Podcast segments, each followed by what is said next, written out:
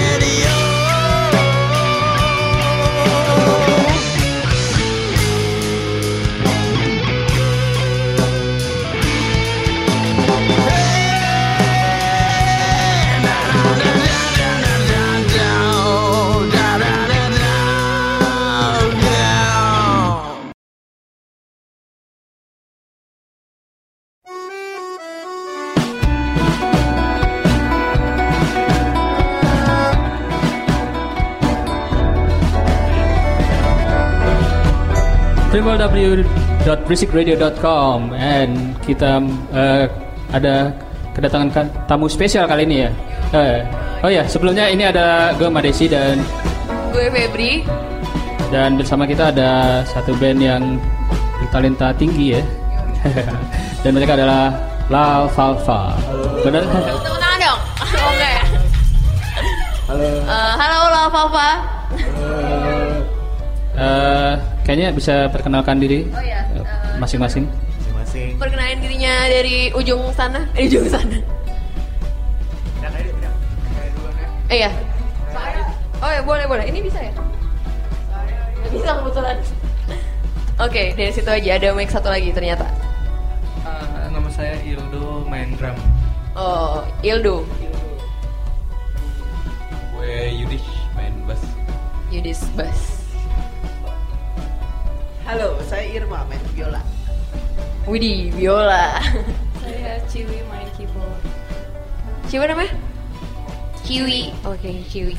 Saya Yayas. Kalian di Star Wars ya? Oh iya. Ciwi. Saya Yayas, main piano. Oh Yayas. Saya Herald, gitar dan vokal. Apa? Saya Herald, gitar dan vokal. Oh, Herald, gitar dan vokal. Ya, vokalnya yang paling apa? Pemalu ya. Oke.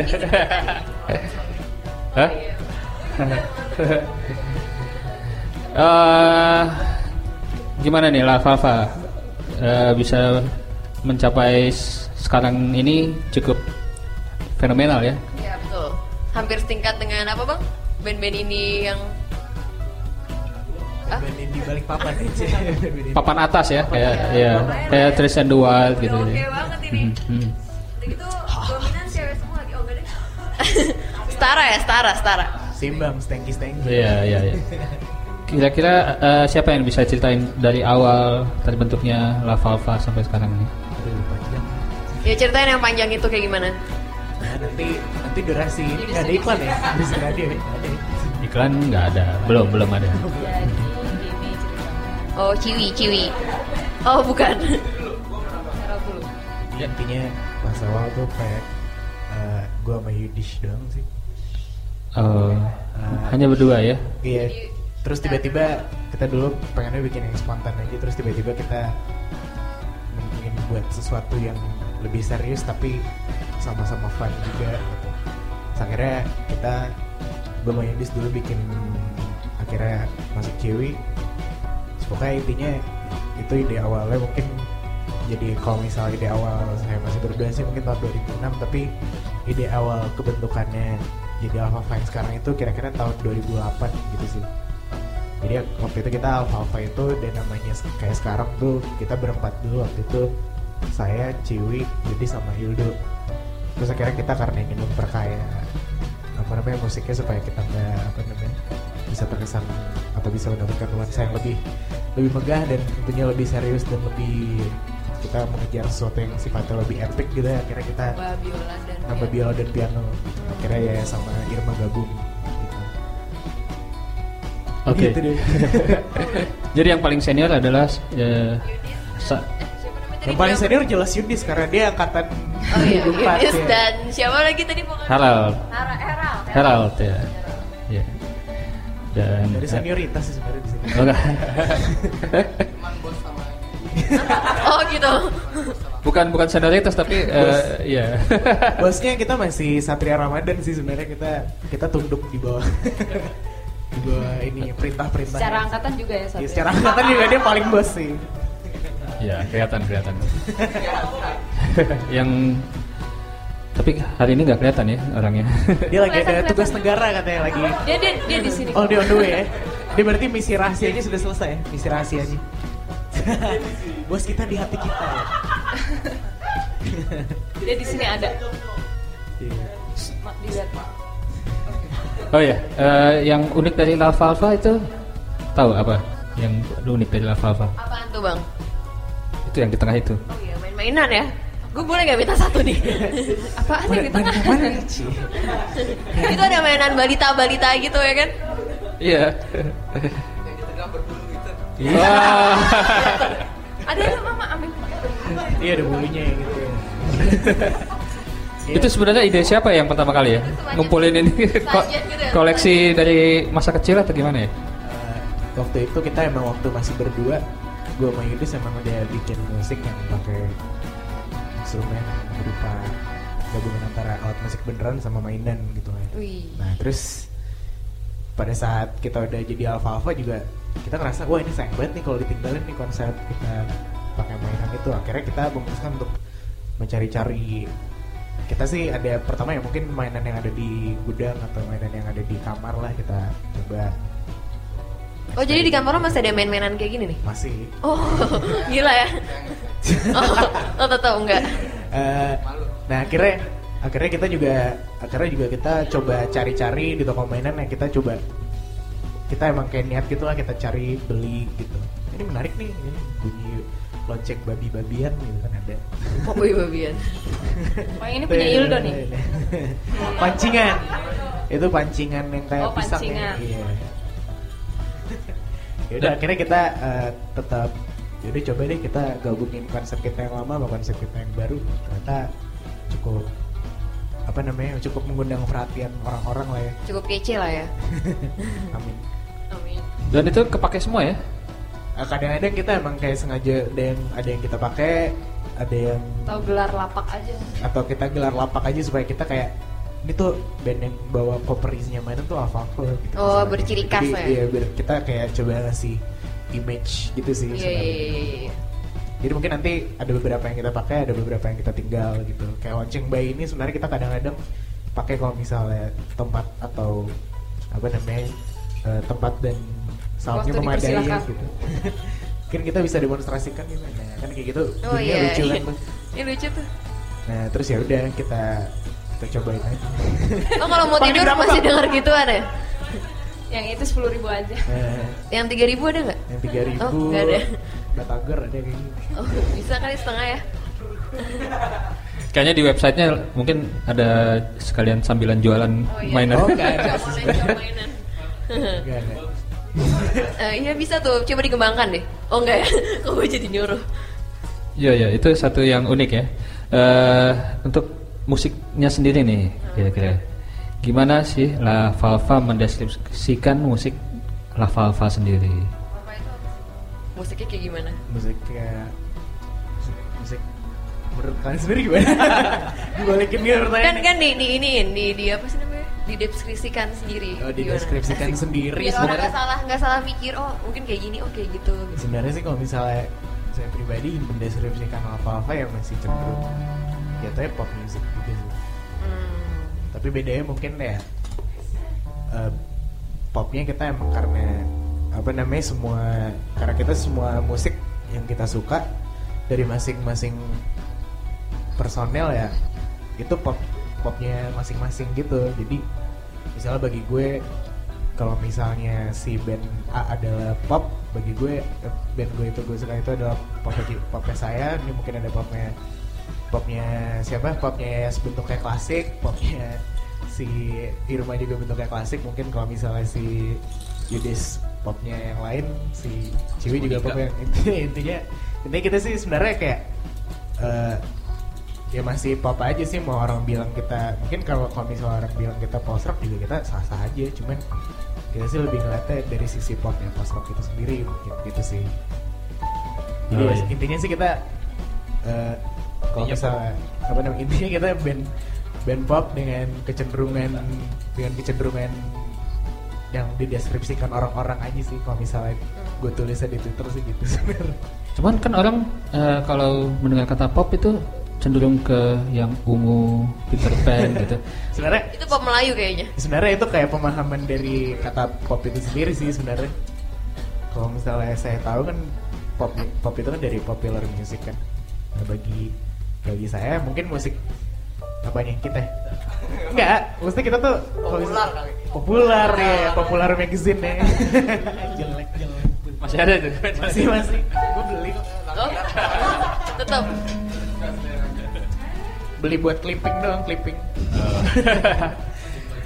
Nah, maksudnya kayak jadi kayak sebuah kalau misalnya kita gabungin ya segenre apapun juga pada akhirnya jadi pop juga. Jadi maksudnya kayak ya ini genrenya sebenarnya ya orang tahu kok ini genrenya apa, jadi ya cukup orang banyak tahu ya. Jadi kalau misalnya saya bilang sih ya pop aja sih jatuh gitu.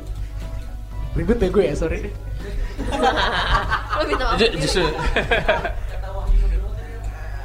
pop apa? Pop dingin. Ya. Pop ice ya. Itu apa pop mie? Bisa jadi genre baru ya. Bisa tuh pop ice, ntar gue juga ikutin ah. Pop ice. Daripada berdebat mendingan kita dengerin aja satu lagu yang langsung dimainin sama Alfa-Alfa. Kira-kira mau main lagu apa ya? Ya, kira-kira kita mau main lagu Butterfly. Bisa diceritain tuh tentang apa? Tentang orang yang tentang Ciwi itu. Tentang Ciwi kok sebenarnya itu tentang band member kita sendiri. Jadi waktu itu dia tuh mestinya latihan sama kita. Terus dia gak bisa datang. Oh. Kenapa tuh gak bisa datang ya? Dia lebih memilih yang lain. Dia waktu itu pacarnya ada 50 ya. Tapi karena kita baik, kita bikinin lagu aja deh daripada kita berantem. Asik juga ya, bikin kesalahan dibikinin lagu. Gue juga mau lah, bikin kesalahan dibikinin lagu. Pokoknya proses kreatif orang bikin lagu tuh nggak harus jauh-jauh sosok kayak gue harus baca novelnya segini gue langsung gini. Nggak, itu berpengaruh men. Ini sama aja kayaknya. Herald. Nah, jadi intinya ya kita kalau misalnya Butterfriend intinya mungkin awalnya tentang teman kita sendiri. Cuman lama-lama kita mau narik konsepnya, jadi kita bikin universal aja deh tentang teman aja gitu, mau ke siapapun. Iya. Ya udah, kita dengerin langsung ya. Langsung aja, Bang.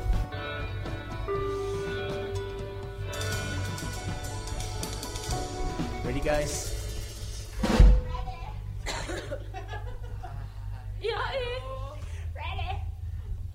Ready. Okay. About a friend.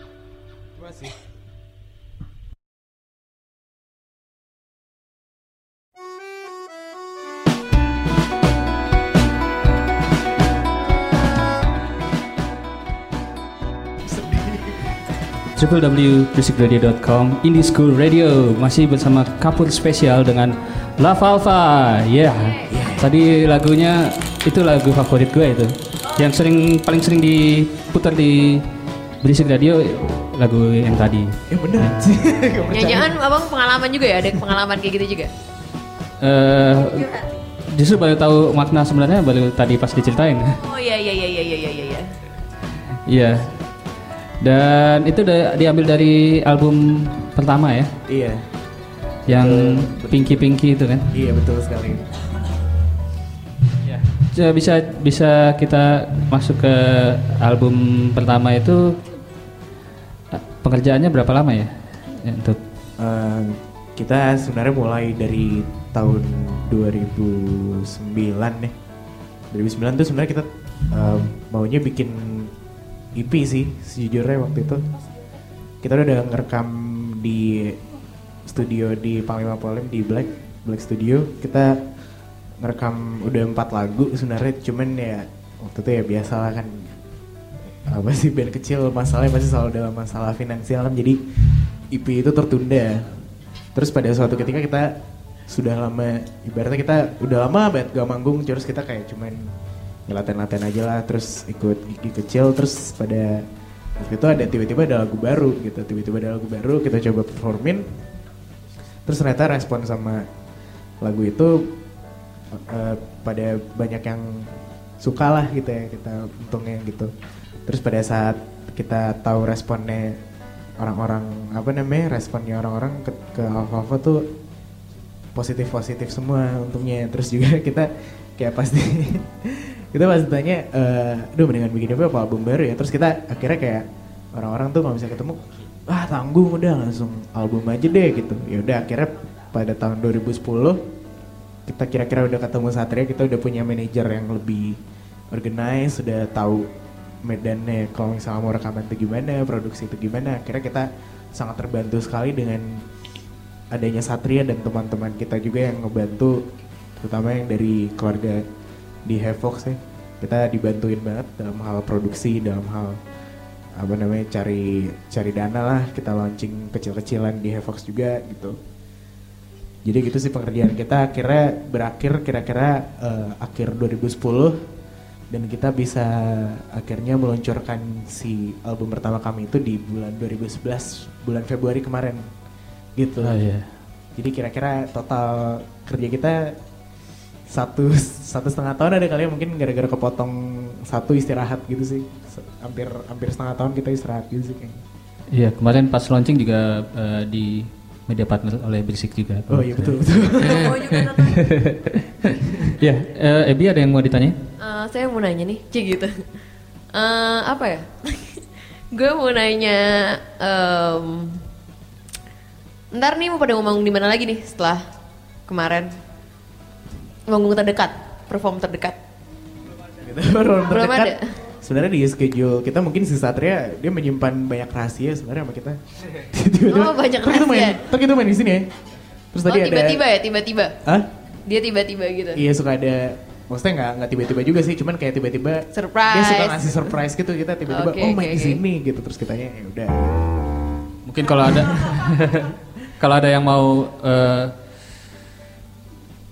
mau tahu tentang infonya ke Twitter atau apa gitu ya. Iya benar. Twitternya La Valfa ada. Apa?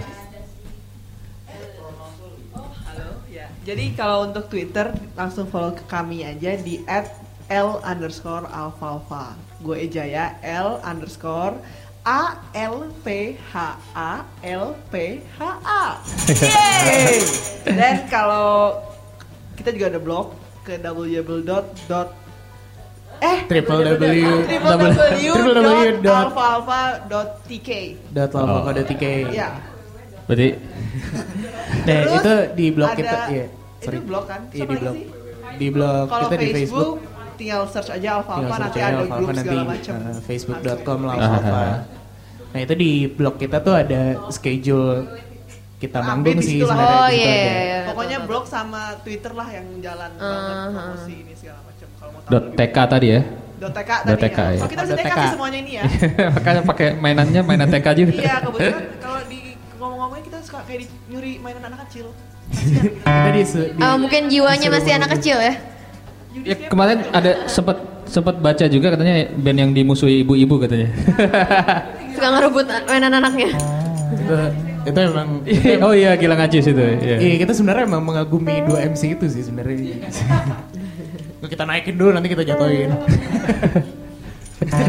MC itu lucu-lucu kok orangnya. Jadi kalau misalnya ada acara kita emang suka ngandelin dia lah. Dia tuh salah satu bagian dari SRM juga. jadi tentang Gilang Acis.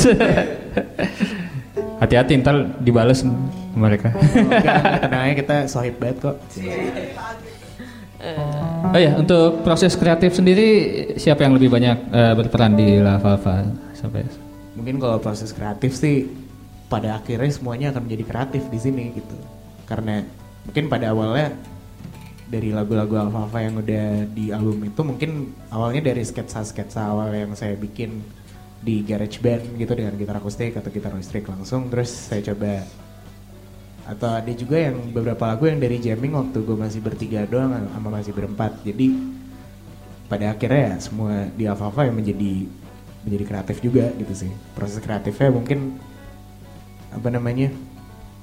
ya bertahap lah. Jadi mungkin dari saya dulu, terus saya bagiin ke Ciwi, atau saya bagiin ke Ildo, bagiin ke Yudis. Habis itu pasti nanti ya sama Irma pasti ada masukan-masukan kreasi masing-masing gitu. Jadi prosesnya itu biasanya lebih ke jamming apa ada yang ngasih konsep terus dikembangin sama-sama? Jadi mungkin yang kedua sih kayaknya, jadi ngasih konsep nih kira-kira lagu kayak gini nih terus akhirnya dikembangin sama-sama gitu sih yang selama ini kita kerjakan gitu, seperti itu. Untuk liriknya sendiri? Untuk liriknya sendiri saya yang buat, jadi yaitu kadang-kadang emang bikinnya suka spontan aja juga sih. Kadang-kadang beberapa lagu di situ yang kayak emang tanpa revisi langsung jadi aja gitu. Terus jadi ini enak nih dinyanyiinnya gitu, akhirnya dijadi gitu. Liriknya bahasa Inggris karena kalau misalnya suara saya nyanyi bahasa Indonesia akan terdengar tidak menyenangkan sepertinya. Mungkin nanti kalau bahasa Indonesia versinya Ildo yang nyanyi. Ildo yang nyanyi sama Yayas, sama Ciwi, sama Irma gitu. Oh rame dong ya. Kita pengennya semuanya bisa nyanyi sih. Harus nyanyi ya. Gitu. Ya kayaknya menarik tuh untuk ditunggu ya. Amin. La Valfa ditungguin lama. Jadi duit lagi soalnya. Iya. Aduh. Tapi bikin penasaran tuh, benar-benar bikin penasaran gimana nanti kalau misalnya La Valfa berbahasa Indonesia. Gitu deh. Kita sendiri juga penasaran bisa gak sih gitu. Gue merasa bisa, tapi enggak, maksudnya untuk mencari padanan kata yang supaya tidak apa. Soalnya kalau misalnya lirik bahasa Indonesia tuh udah banyak yang jago-jago banget, nah gue gak nyampe kayak gitu. Kurang puitis, bukan kurang puitis juga sih, kurang mengena gitu. Kita malah pengennya bahasa daerah. Iya sih, bahasa daerah itu salah satu persu kita, cuman emang karena kita emang dalam hal logat atau hal pengertian kadang-kadang jatuhnya masih nggak dapet. Iya. Man boobs. Iya. Tapi kalau gue sih yakin La Valfa pasti bisa bikin bahasa Indonesia atau bahasa daerah ya. Iya, amin. Dengan keren. Dan bisa mengangkat bahasa kita sendiri ke luar malah harusnya ya. Benar. Merdeka. Oh. Kita sebenarnya kayak pernah nge-cover lagu daerah sih apa judul waktu itu. Oh Inani Keke itu kita juga pernah cover, cuman mungkin belum. kita pernah coba bawain, mungkin suatu saat mungkin mau coba kita bawain ulang versi apa, tapi belum dicoba sih, cuman semoga aja bisa gitu. Pasti bisa lah. Fighting. Dan ada satu lagu juga yang masuk ke kompilasi si Absolute Indie ya. Oh iya betul. Oh ya? Toto gak tahu nih. Satria nih. Itu salah satu surprise Satria sama kita juga sih. Oh kita masuk kompilasi Singapura se-Asia Tenggara gitu juga. Yang dipilih waktu itu emang single kita juga sih, About a Friend juga ya, yang ternyata dimasukin sama Satria gitu sih. Dan ternyata responnya dari panitia kompilasinya itu sangat-sangat positif juga sih, jadi kita gembira sekaligus nggak percaya juga sih pada awalnya gitu sih, kayak itu aja sebenarnya. Gitu. Iya, nanti kita ngebahas soal kompilasi itu juga lebih lanjut. Oke. Okay. Tapi sekarang kita mau dengerin satu lagu lagi nih. Oke, okay, boleh. Fireworks aja deh. Fireworks. Ya udah. Ya kita dengerin langsung deh Fireworks. Let's go. This is La Valfa.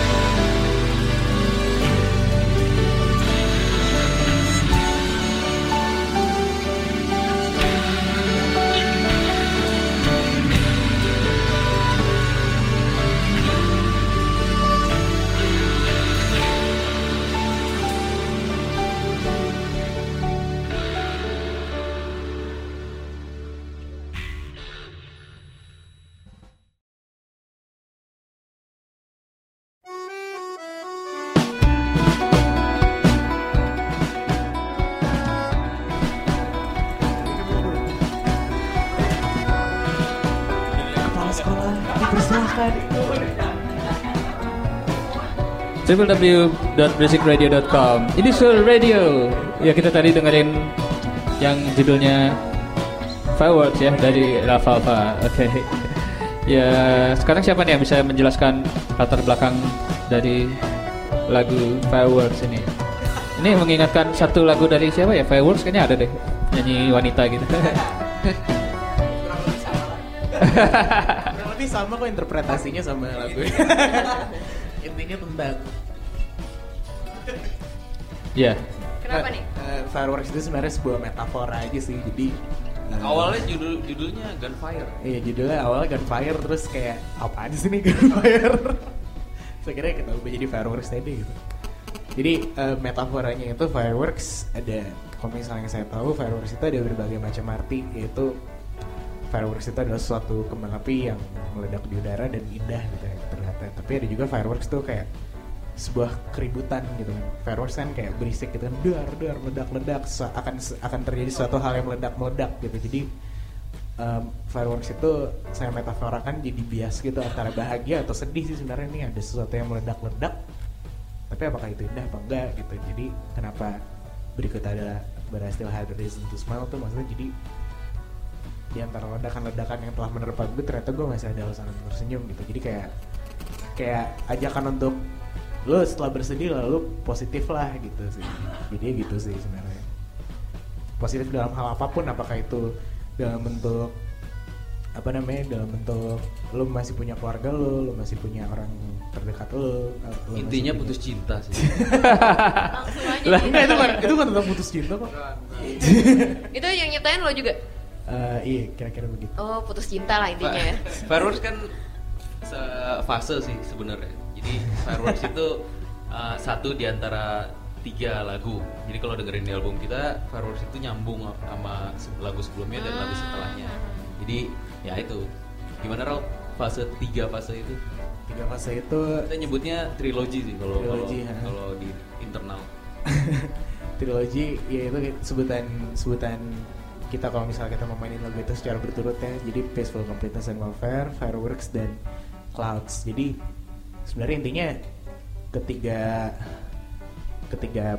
lagu itu adalah sebuah perjalanan, ya ibaratnya perjalanan hidup aja sih sebenarnya. Jadi kayak awalnya tuh suatu hal yang menyenangkan, terus ada ketika masuk Fireworks emang suatu hal yang damai, menyenangkan, dan sunyi gitu. Pokoknya intinya kedamaian di dalam diri kita sendiri. Terus Fireworks itu adalah bagian yeah. ketika masuk ke Fireworks itu adalah ketika orang-orang tuh itu adalah bagian up and down-nya. Dan kita Clouds Are Gone itu dimana ketika semua hal yang lo takutin, semua hal yang bagi lo beban itu menerpa lo sendiri, dan lo harus bisa ngelewatinnya dengan cara apapun gitu sih. Gitulah. Ya, intinya pertama jadian, kedua berantem, lalu ketiga putus cari yang lain. Kayaknya sama Yudis jadi penyederhanaannya semua ya. Kompleksnya di. Iya. Pokoknya gue sebenarnya kayak intinya berlibat lah. Gue ngasih tahu apa gitu.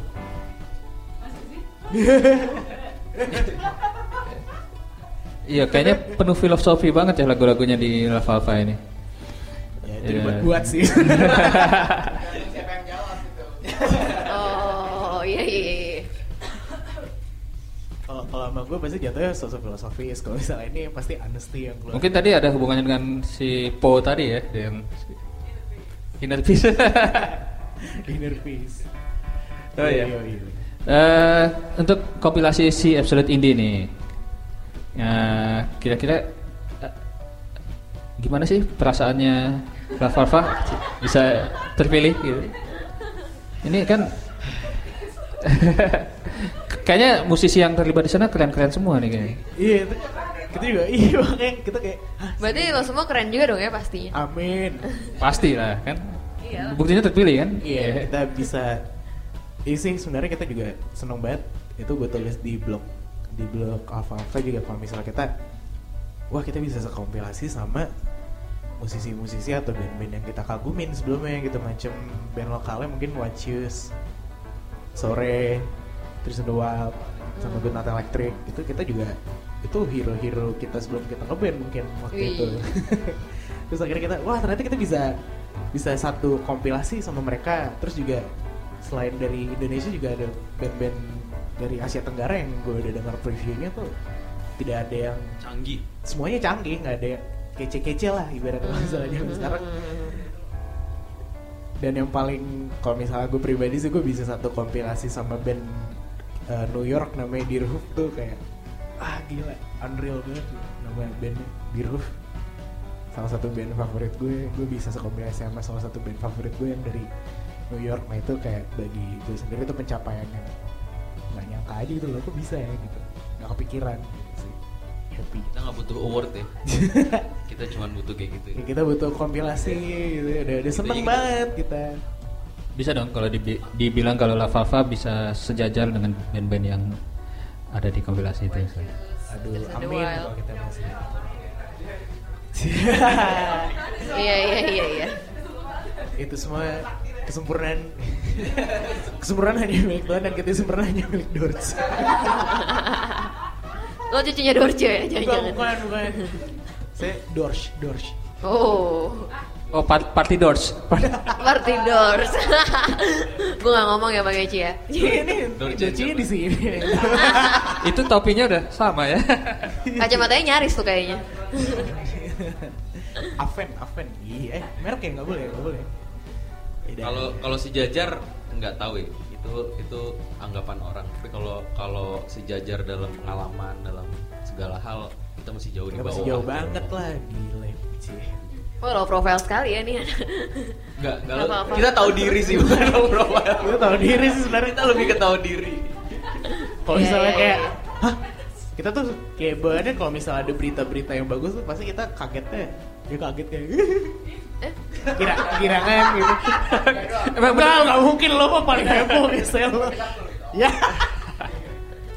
Makanya intinya segala macam hal yang terjadi di Alfa-Alfa, baik yang itu positif ataupun yang negatif juga, itu kita selalu surprisingly, tapi itu semuanya kejutan yang menurut kami tuh sangat-sangat berarti lah bagi kita semua gitu.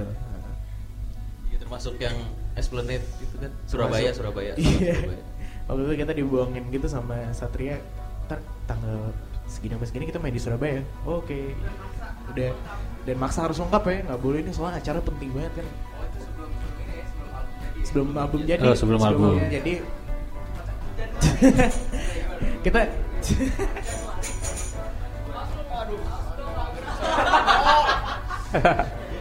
Jadi gini ceritanya. Pada suatu hari, jadi waktu itu kebetulan kita belum jadi itu albumnya, masih dalam proses gitu. Cuman kenapa nggak tahu tiba-tiba si Satria tuh nyuruh buru-buru gitu, cepetan jadiin dong gitu. Kita soalnya mau manggung di Surabaya gitu. Oh ya oke lah, untuk manggung di Surabaya mungkin udah mau rilis apa segala macam gitu kan. Oke, kita kerjain, set hampir jadi tuh, udah tinggal beberapa step lagi. Terus dikumpulin sama Satria, dia ngasih tahu, iya rapat. Sebenarnya bukan ke Surabaya. Jadi nanti tanggal segini kita main di Singapura, acara Esplanade itu kan apa? Pada diem semua kan.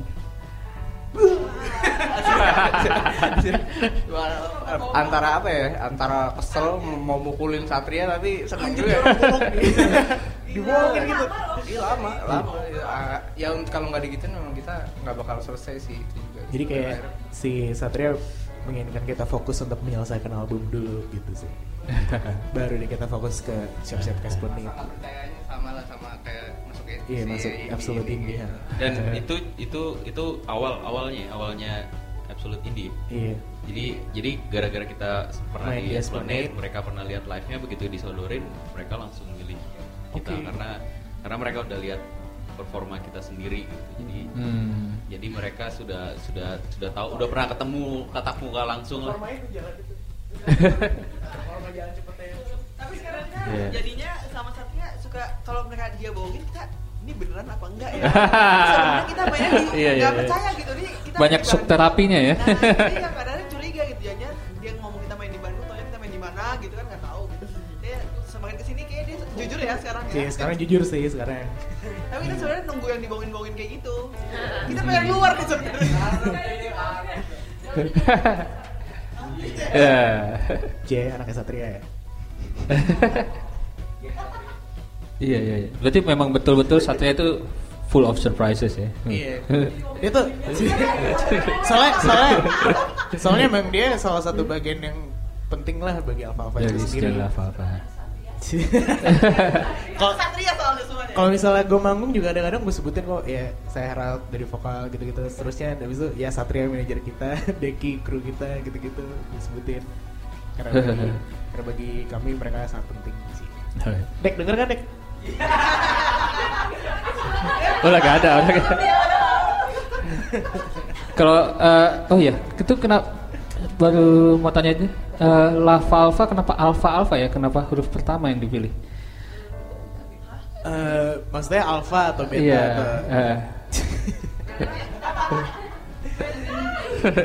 Nah sebenarnya sih itu kayak kita permainan kata aja sih awalnya ya, Dis ya. Dari kita suka sama film, habis itu film. Kita suka sama film. Waktu itu kita sangat mengagumi sebuah film ketika kita kecil. Enggak juga sih lo, kepikiran doang sih. Enggak kepikiran, Alfa-Alfa tuh catchy banget. Catchy aja gitu. Alfa-Alfa. Walaupun pada akhirnya kita sering disalah tulis ya. Gitu ya. Salah pengejaan, salah sebut. Tapi gitu. Gue suka sama apa namanya, sama interpretasinya dia. Alfa itu pertama ketemu Alfa lagi. Jadi gue kan awalnya pertama kali berdua, jadi Alfa ketemu Alfa. Jadi kita nggak mau, gue nggak mau jadi dia yang pertama, nggak mau, gue mau pertama juga, dia juga nggak mau jadi yang kedua, gitu kan? Jadi nggak ada yang mau yang jadi yang kedua juga ya? Iya. Nah begitu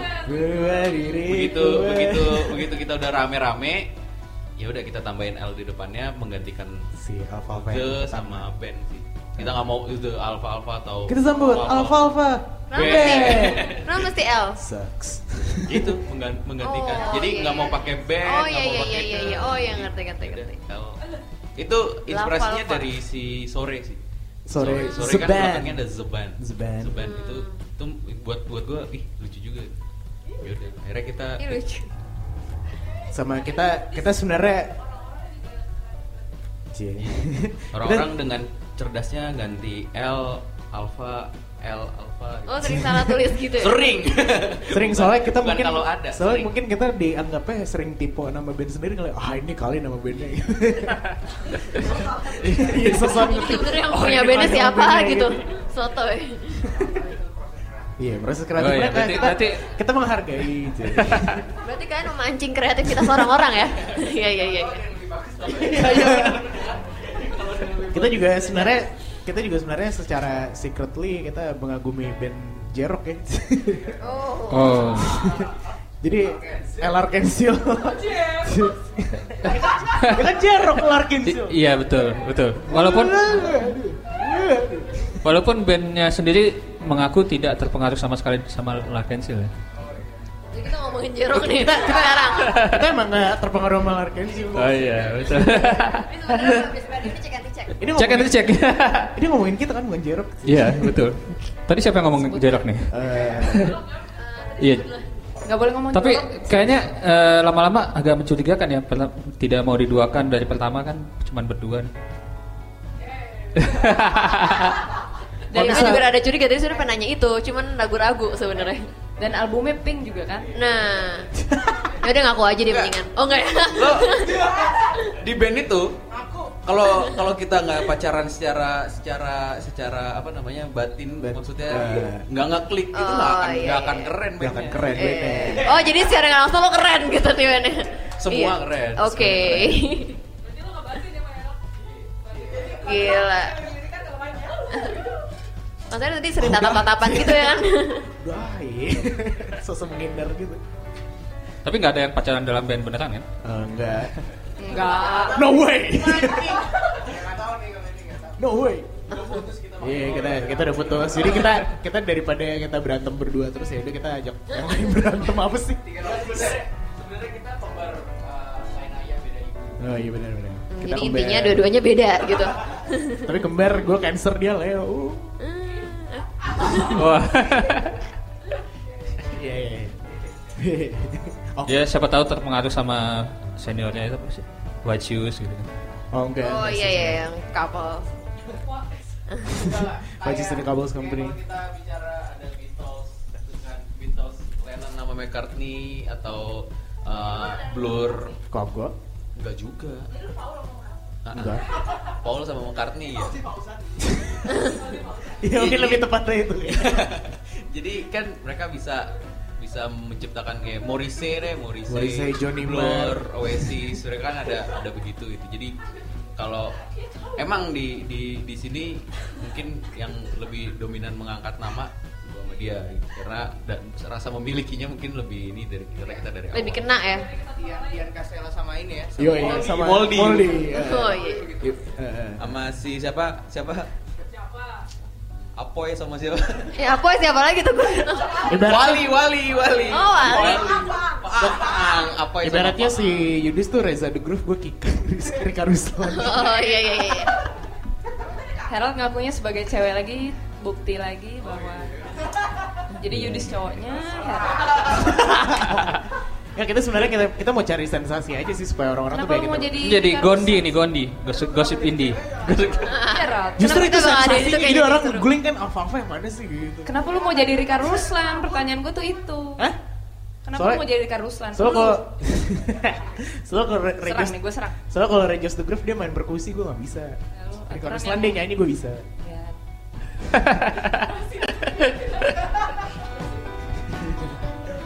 Oh iya.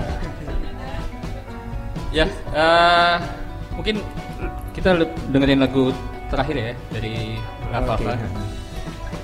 Yang oke.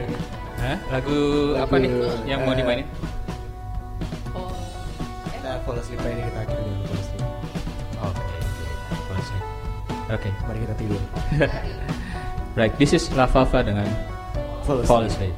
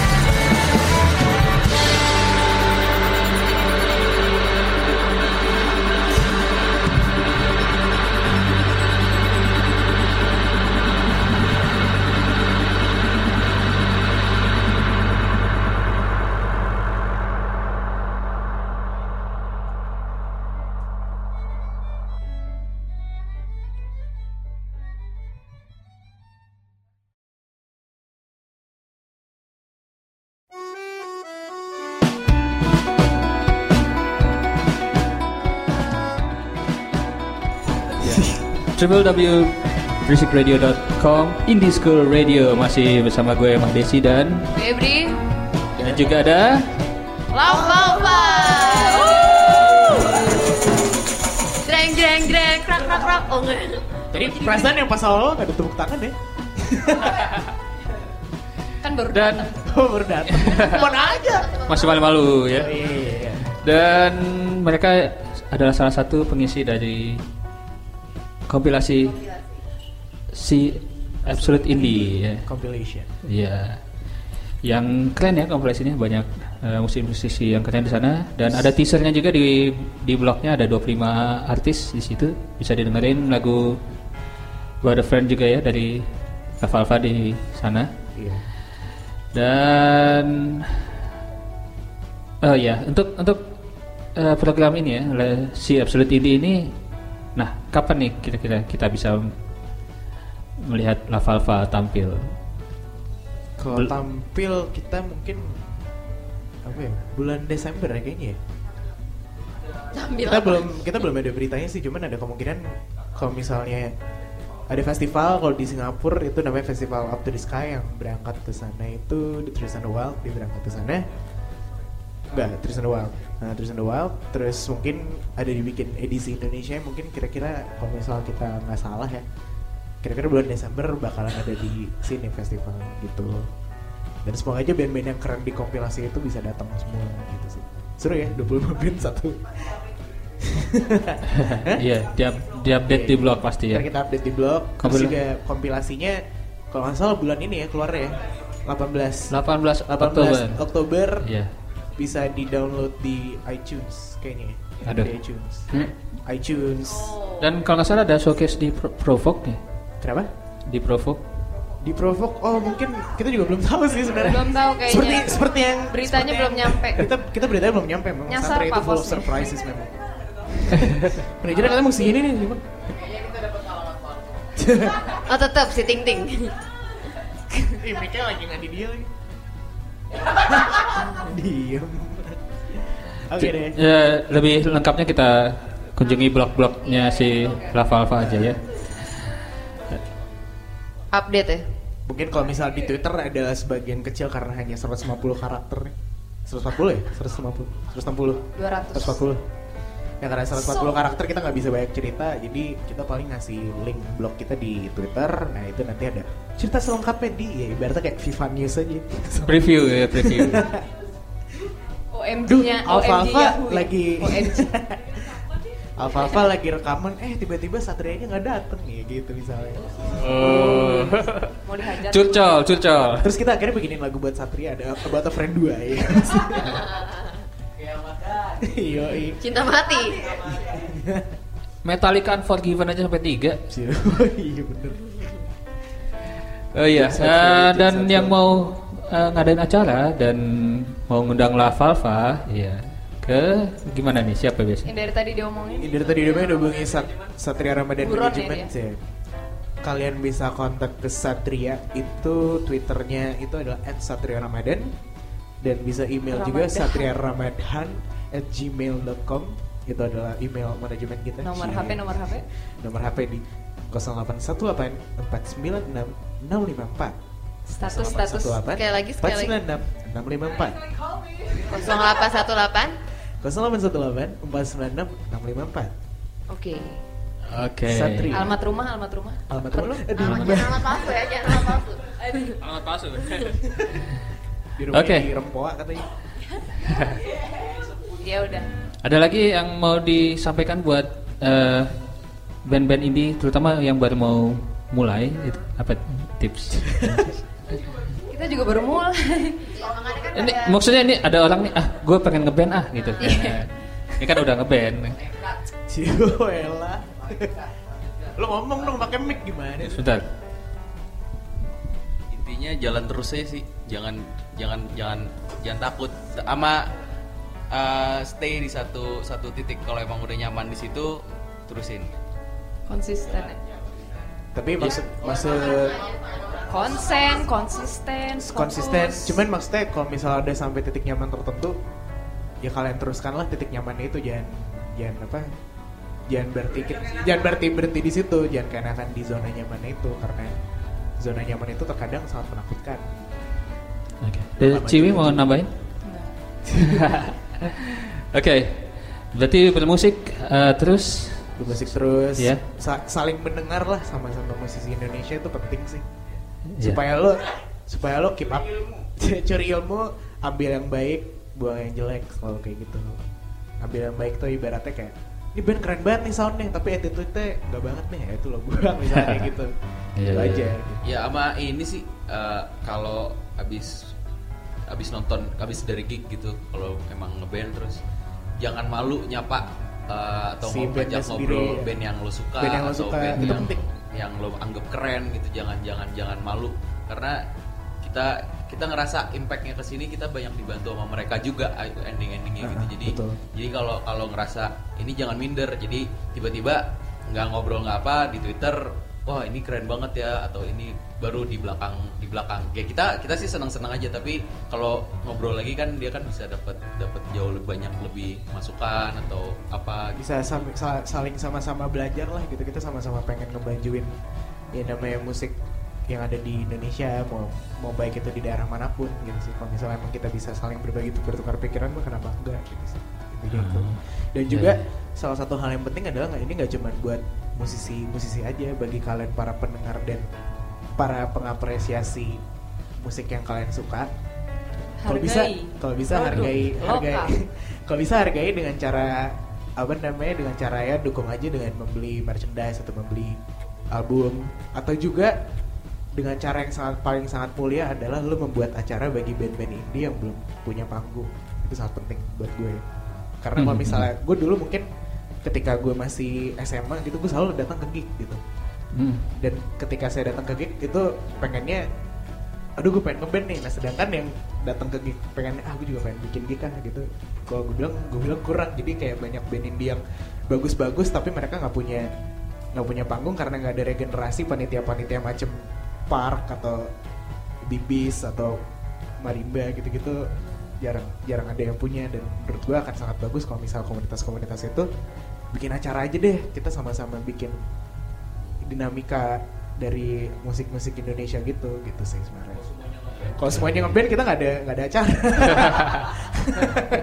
Ya. Berarti gitu banyak cara ya untuk memajukan scene indie ya. Yeah. Brisik Radio mungkin ada acara Brisik Radio ada acara setiap bulan. Acara bagus. Mungkin acara terdekat di mana? Di mana? Balik ke wawancara. Enggak apa-apa, ini adalah salah satu bentuk kita membantu scene dialog ya. Ya. Nanti tunggu aja, kita bakal tampilkan Lava di sana. Oke, sip. Nanti kita tengok Twitter Brisik Radio, kita saling tengok-tengokan ya. Oke. Yeah. Oke. Thank you banget nih buat Alfa-Alfa, buat semuanya. Oke, dan gue Mahdesi, gue Febri, dan saya Alfa-Alfa. Saya Alfa-Alfa. Dan kami Alfa-Alfa. Oke. Right. Itu kita tadi sudah dengarkan dari Alfa-Alfa di Kapur Spesial kali ini deh. Keep on listening to www.brisikradio.com Indie School Radio. Ciao. Thank you.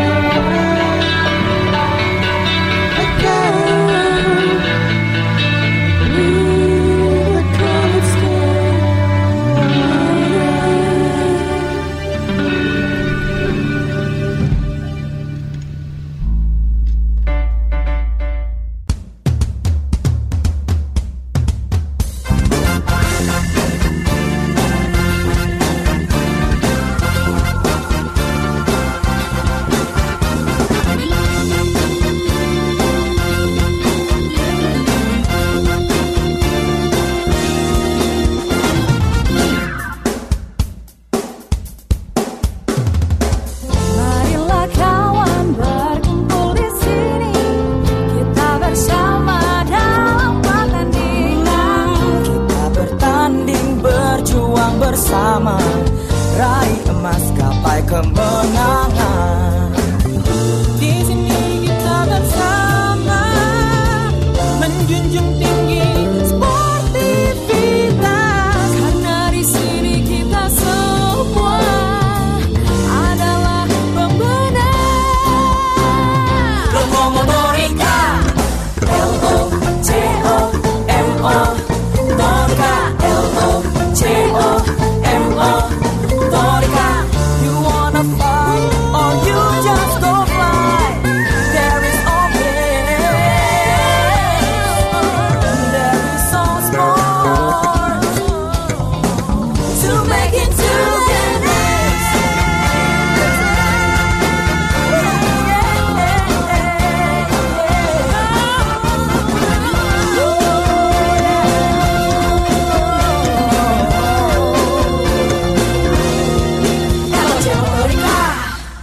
SMA 68 proudly present Bascom Movie Station.